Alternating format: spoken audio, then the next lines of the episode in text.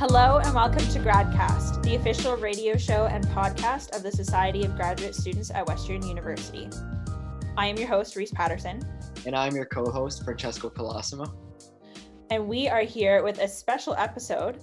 Uh, we are here with Danica Facca and Becky Horst from the Society of Graduate Students. Welcome.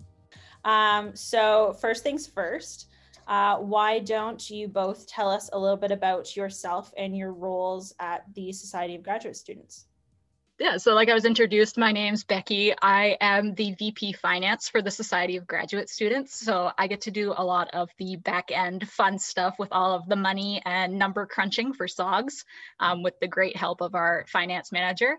I also help out with managing the grad club, which hopefully we will be able to open soon. We're aiming for July for patio season. So look forward to that. uh, but yeah, usually just managing finances and promoting the grad club is kind of the, the central tenets to what I do as VP Finance. Becky really undersold herself. She also does a lot with upper administration, um, with like our financial stuff. Come on, Becky. sure, I get I get to schmooze with some of the the higher ups at Western and try to get them to bend to our will, but you know how well that works sometimes.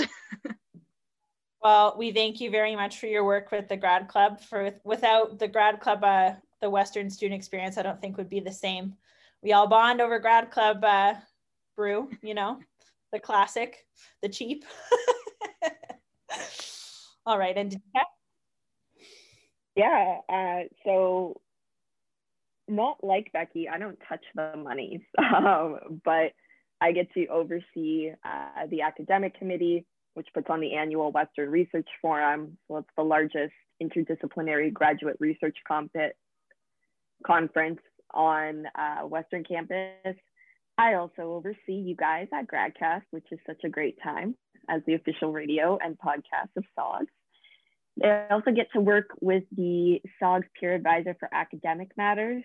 So that's a lovely uh, volunteer that gets trained in the School of Graduate and Postdoctoral Studies academic policies and is here to assist all of our members just with inquiries about how you know the, back end of the system of the School of Grad Studies works. And then I do a lot of work with our sister organization, uh, PSAC 610, which is the graduate teaching assistant union and postdoctoral uh, union and bargaining team. They're a great time to work with. Everything we do is academic, so I just get to handle more of the traditionally academic events of the society, I guess.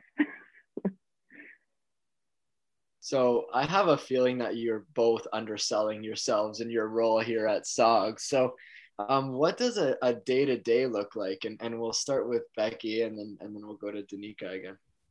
Day to day really fluctuates. Like being an exec for SOGS definitely doesn't have a very standard day. It very much it depends on the situation and what kind of season we're in. Um, like for my role example, uh, if it's budget season, I'm basically talking with our finance manager constantly about what we need to be spending money on as a society. How do we get enough revenue to support things like GradCast and all of our scholarships and bursaries, um, and making sure that student money goes towards what we are prioritizing. Um, but on a on a usual daily basis, if I had to make a, a specific kind of average day. Uh, a lot of email. it never seems to end. Um, yeah, a lot of conversations with various committees, uh, coordination. Basically, as an exec, you're kind of the the hub point of a lot of conversations and kind of direct outwards and help organize. Well, that's amazing. Sounds like you give us the money that we need to run this podcast, so we're thankful to you. Um, how about you, Danica? Yeah, no, Becky made a great point in terms of I think each VP's and the president's timeline is different. Um, so for me, the summer is more lax in terms of when I have to put out fires, and then September to April is just bananas. Typically, end of the month and or during some of the more like peak intense times of the year, like around uh, courses and everything, like when they would have for the undergraduate academic timetable, like their exams. Uh, a lot of the TAs get really bogged down, and then that further bogs them down on their own work. But this past year with COVID has been extra special uh, because I've been around the clock working with admin on all of the remote proctoring tools and bargaining. And that was very interesting and informative and time consuming. Uh, so yeah, extra fun this year because of COVID. so day in the life, I just put out fires. I prioritize what's the most important thing that can't wait until tomorrow and then just knock them off. So with putting out fires, and since you sound like you both enjoy what you love like you you enjoy what you do how did you get involved with sogs like is this a volunteer position you're dedicating both of you are in your phds i believe so um like time commitment how did you how did you get involved in the first place go becky yeah i i i started out participating on committees um, before I became VP. So I sat on um, grad club committee, uh, bursaries and subsidies, finance, sustainability, um, just because I thought those were all areas of interest and really wanted to give back to SOGS in some way. Um, I didn't start doing that until the second year of my master's because I had literally no idea what SOGS was until that point. Um, like I'm sure most of us have experienced coming into our grad programs, not really being sure what exactly SOGS is, but once you get into it, being like gung ho about really driving into certain points of it at least. Um, and then that I was on that for a good year and a half. And then some fun things happened in SOGS where our chairs disappeared. So I became chair for finance and grad club and then the VP finance disappeared. and so because I was in those chair positions, I was kind of next in line to take on that role. So I was the acting VP finance and decided that I liked it and wanted to continue. So ran for the role and now I'm here a, a year and a bit later. it was a slow accumulation of Becky's domination in the finance sector. She's great though. Um, I started back in my master's uh, as a counselor and I actually met my current fiance, then boyfriend, when we were counselors, which was, you know, cute, I guess. and then we, yeah, meet cute was just being counselors and just learning about the dark underbelly of politics and stuff at the university. Um, and then in my PhD, I became more involved within my home department, but I had a good rapport with uh, the VP academic that was in the position before I was elected into it, Joyla Furlano. She was fantastic. Um, and my, again, fiance at the time was already on the executive. So I had like a decent understanding of how it worked. So I wasn't involved intensely at the committee level. I honestly took like a leap of faith and just went for an exec position because I had similar leadership roles uh, prior to um, getting into my PhD. Um, so again, if that if the election didn't work out the way that it did, I definitely would have jumped onto the committee level and tried again. But I've been in the role now for uh, like with Becky, I'm going on in my second year. The first year, I guess, was a big learning curve, but comfortable now and just looking to do more solid changes. You know, once you have an understanding of how things kind of work, then it just helps and frees up time to actually focus on other things. Yeah, I, I second that learning curve of coming coming into an exec position and being like, what's going on? Yeah. and really jumping in feet first and hoping that the water's not too deep. I didn't bring a floaty. it's like that scene, that like the show, I think it's called uh, Community. Yep. where he like walks in david glover like walks in and he like brings pizza and like everything's on fire you know yes, like that. very much. Yeah 100% so you know probably pre-pandemic maybe we had our floaties and, and we were doing okay. Um, and danica you touched on this and without you know getting into too too much of a specific you know events how has the pandemic uh, you know really affected your role and taken away those floaties, maybe, if you will? Um, Becky, I'm going to jump in first. Just hmm. I'm ready. Uh, no, it's a great question, Fran. With my role, at least, there's been so much support and or just lobbying with the admin to get additional financial bursaries and or compensation. I know Becky will talk about this in a minute. Um, just to give some kind of recognition that most grad students lost a full year of research, irrespective of the level they were at. Doesn't matter if you were doing data collection, your analysis, the world changed and our research changed, but we were still expected to work and adjust to conditions. And that looked different for everybody. So part of that for me was just listening to students and seeing how Western was responding and also where perhaps we could bridge the gap. Finance just being the bottom, bottom tier of what we can do for them. But then the second main thing that I kind of mentioned was the remote proctoring. So that was introduced across most higher education institutions as a way to ensure academic integrity integrity sorry at the grad level it's perhaps not as relied upon given like the way our courses are structured and it's just a different nature of learning and studying and training. At the undergraduate level though and for us who service teaching assistants we get in this weird space where and what i learned this past year was things like remote proctoring or surveillance tools can be supported by an institution like western so they can recommend a tool but then it depends on the discipline a student is studying in, the professor and their pedagogical tactics or how they want to approach, uh, you know, evaluations within their course. So for some disciplines, it's easier perhaps to pivot into project-based learning outcomes or things that don't require intense surveillance. Whereas perhaps in like the chemistry or applied mathematics, that's not really an easy switch to make, especially like in an ongoing climate and like educational environment where things are constantly changing. So the one thing that I was spent a large time of the fall and winter on was sitting on the student privacy committee. It's a subcommittee of Senate. And then I was lucky to be a part of, along with undergraduate representatives and student senators, uh, to sit on the selection advisory committee for Western's remote proctoring tool.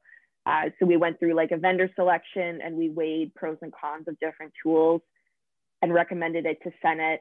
And then Western made the decision based off of our recommendation to contract or keep uh, certain vendors that you know supply these kinds of tools. And again, that's just Western's tool that they're backing, but then it's up to the academic freedom of professors, whether or not they want to use those tools and if it's if it makes the most sense to them within their discipline and course. So my mind was blown because I didn't realize how complex everything was. And it's not one thing for Western to say, we're going to mandate this tool. You know, they're recommending it. It's backed by the university, but it's just getting picked up in different contexts across it. So I really felt for the TAs who were struggling in courses where again they may have a great rapport with the professor but maybe they just don't like the idea of remote proctoring. And then it becomes really hard when you're contractually obligated to work with someone and your income is tied to it. And this isn't throwing shade on those professors. It's just the reality of what it is. So yeah i just had a time and we're on the other side now but we're heading into year two with a new tool at western. So it's just going to be yeah, Becky's giving hands in the air. It's just going to be a party. Um, Becky, tell them all the the financial stuff. uh, definitely was a bit of a mess at first mess. because we didn't know. yeah, it wasn't clear like coming into September, like if we were going to have to refund students some of the like uh, membership fee that they pay into SOGS, like should we be reducing that because we're not going to have potentially as many services as we would normally offer, like with orientation and things like that, that a lot of money ends up going into. Um, so having conversations about that and whether we should be rejigging such a thing to kind of accommodate that was a large conversation that we had, but we really pushed through to make sure that things were kind of as normal as we could and really make sure that the experience that students had was still um, optimal because they're paying into it. And we want to make sure that membership money is going into things that the membership actually wants to see. Uh, so that was a, a big hurdle for COVID related things. Um, but this year, even with COVID continuing, like because we put a lot, well, not a lot, but a decent amount of money into in-person events like with council there's a certain amount of money that goes towards uh, feeding counselors to appreciate them for coming out to council. Of course we haven't really been able to use that to the full extent. We did end up pivoting a little bit and providing uh, uber eats gift cards to our counselors to make sure that they could still enjoy some yummy goodies. So trying to shift where the funds would usually go and still keeping them in like the realm of what they would usually be used for has been a fun challenge to try and pivot around um, yeah, putting money into our more money into our bursary fund to make sure that students are supported. That was a, a big item last year. We had a surplus. Um, and so we ended up putting about $25,000 into the bursaries that graduate students could apply for. Um, that's something that I intend to uh, move again this year for council because although our year end isn't official, uh, counted yet and audited, we're looking at, we're going to be having a surplus of over $100,000 so that it is quite a bit of money to move around and make sure that we can get supports going to those that need it.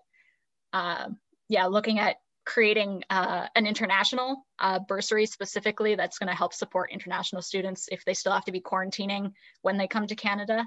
Um, I know that that regulation is kind of changing and Western does have a program in place to support that, but it's only up to $2,000. So if we can help support that a little bit further, I think that would be appreciated by international students.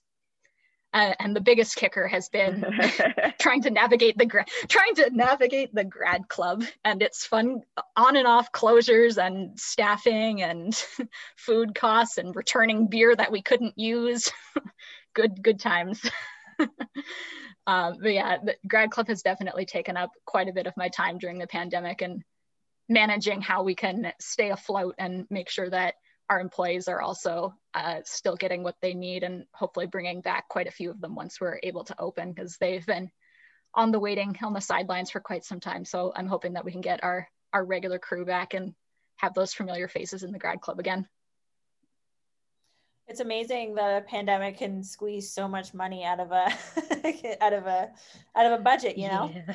um so i guess uh maybe a more lighthearted question. Um, what's your favorite part about your positions? I know that you talked about the stressors and the the back end stuff putting out the fires but really truly like what is your favorite part of this position it's going to sound so dorky, but I absolutely love like Excel spreadsheets and like putting all the nice like monthly spending in order and looking at the graphs and like pie charts. It's just like, ah, beautiful data. I love it so much. Excel spreadsheets are definitely a plus. I can I can wholeheartedly agree with that. Yep. Honestly, like I am not a I study tech, but I'm not like a techie person. Honestly, my biggest gratification is being able to go in a room whether it's you know with administrators or like other colleagues and just like drop the critical hammer of like haven't you considered this? Like it just blows my mind that you know in in a school that's so highly regarded for uh, its graduate student work and like the potential of the new wave of researchers that again there's it's been a long uphill battle of getting supports and specific campus spaces and community networks and everything just for grad students. Like on the big scale, like 30,000 undergrads to about like 6,000 graduate students on an annual basis. So like we're a flash in the pan. And then when it comes to administrative meetings, there's always such like a very prominent undergrad voice, which is important. But then it's like, hey, there are 6,000 of us and we're so diverse and we come from different contexts and we all need different things. So show up for us or why are we here essentially? So um, that's not to say that my perspective is all inclusive and I'm on my shit 24 seven, but, but it's nice to be able to just like have some people step back and just actually pause or leave them speechless because it's like, how have you been operating without considering this? It's just beyond me. So I live for that meeting drama.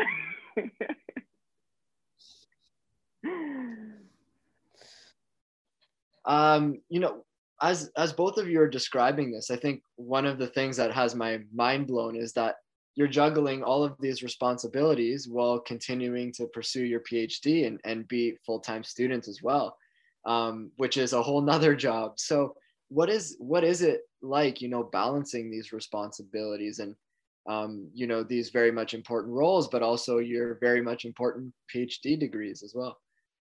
Uh, my mine's a little a little complicated with my my supervisor relationship and my project and COVID. So uh, I'll, I'll think on it a little bit, and you can go first. okay, I respect that. Will do. I am learning as I go. I am not perfect. Some days the balance is there, some days it doesn't exist, and my own work takes a backseat. I'll be the first to admit that. I think in the broader context of how I've tried to go through my PhD so far, and something that my supervisor has been supportive of, but we still have frank conversations about timelines and my deadlines and everything, is that the PhD is an opportunity for learning, and learning can take place in different contexts. So I came into the PhD with just honestly, I like leadership positions in terms of that's where my skill set is, that's what I'm good at. And if like I can be of service to anybody, it's in that kind of capacity. And I don't think I would be enjoying grad school as much if I didn't build in other components for things that make me happy, that fulfill me in other ways that just focusing on a thesis wouldn't um, you're all here, you're all on GradCast, you're doing the co-host thing for a reason, and like getting involved in meeting people is one of the benefits of juggling a VP role in SOGS and doing the PhD. Time management, again, I'll get better at it. Um, so I'm not going to say something cheesy like, you know, make time, but be realistic. And I've taken steps back from stuff because I've gotten overwhelmed in the last year and I just had to like readjust my priorities. So I'm rolling with the idea that the PhD will get done um, and recognizing that there's supports in place to help, but then I'm also not a unicorn and it's okay to not be a unicorn because I can hold all these roles, but like I don't have to be like awesome at it all the time. Um, even with respect to my own research, like I'm only human. So it's kind of how I, I get through a day to day wearing hats, so many hats. Becky, hit us with the truth.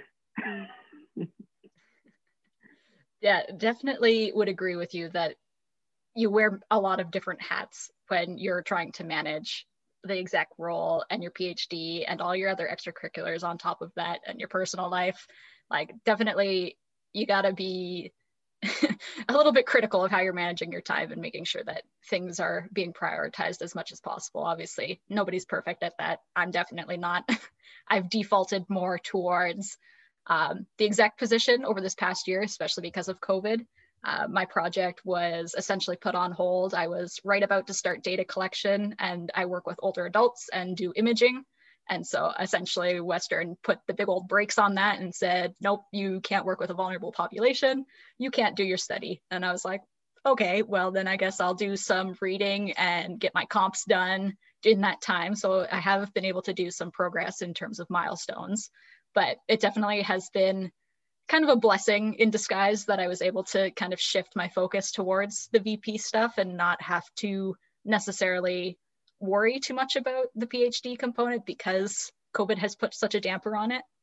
But my supervisor has been supportive in as much as they can be with, you know, making sure that uh, still meeting certain deadlines, but also saying like, oh yes, take those leadership opportunities, like build your CV, build those uh, like soft skills that you when you can. So it's been great. But in terms of time commitment, I honestly don't know how anybody took on this role before the salary increase came into place because it is an exorbitant amount of time for how much they were being compensated previously. So I tip my hat to the previous VPs for the amount of work that they put in and and for so little feedback and compensation. Absolutely. Um, I believe that you mentioned this uh, earlier in, uh, I think Becky mentioned it, how um, people kind of like disappeared and then positions came and, you know, um, things were created and things kind of went off the deep end a little bit. Um, how do you think the SOGS dynamic has changed with a new presidency, new leadership? Um, not to talk poorly about the people that were in the positions before, but how do you think the dynamic has changed now that there's, we talked about the, there was the president's episode and they talked about that. Um, so yeah, what do you think of the dynamic and how it's changed? I think every leader comes into their role with an approach to labor and how they understand labor, how they carry their interpersonal interactions. And it's always going to be different based off of who's in the role. No one's ever going to do the same role. Um, and between the years, we SOGS as an organization has gone through so many challenges, the Student Choice Initiative being one that the previous exec handled and made it through our iteration of exec and this president really picked up during the intensity of COVID. And I think, especially given the pandemic circumstances, there's just been much more levity and forgiveness in terms of where we're putting our efforts and resources and just understanding that some things have to stall, some changes perhaps just have to be made because it just makes sense and it's maybe the most empathetic thing to do. Very much the year of things get done when it gets done, as our, our motto has been very frequently. But with, with the amount of turnover that happens with all the exec positions, very, very rarely I will say that execs continue on in their role. Like it's almost every year that there's a new president, there's new VPs. So I am highly impressed that anything ever actually gets done at SOGS with the amount of turnover and new leadership ideas and projects and things that people want to do. So I, I give pats on the back to SOGS as a whole for getting things done. All right. Um, so we are actually just uh, out of time. So we want to thank you for for coming on to our show. Um, is there any way that we could reach you um, through SOGS or um, your email or anything else like that? Yeah, uh, you can reach me at academic at sogs.ca. Hit me up on Twitter at dfax. If you like dark academia, you can find me on the Instagram.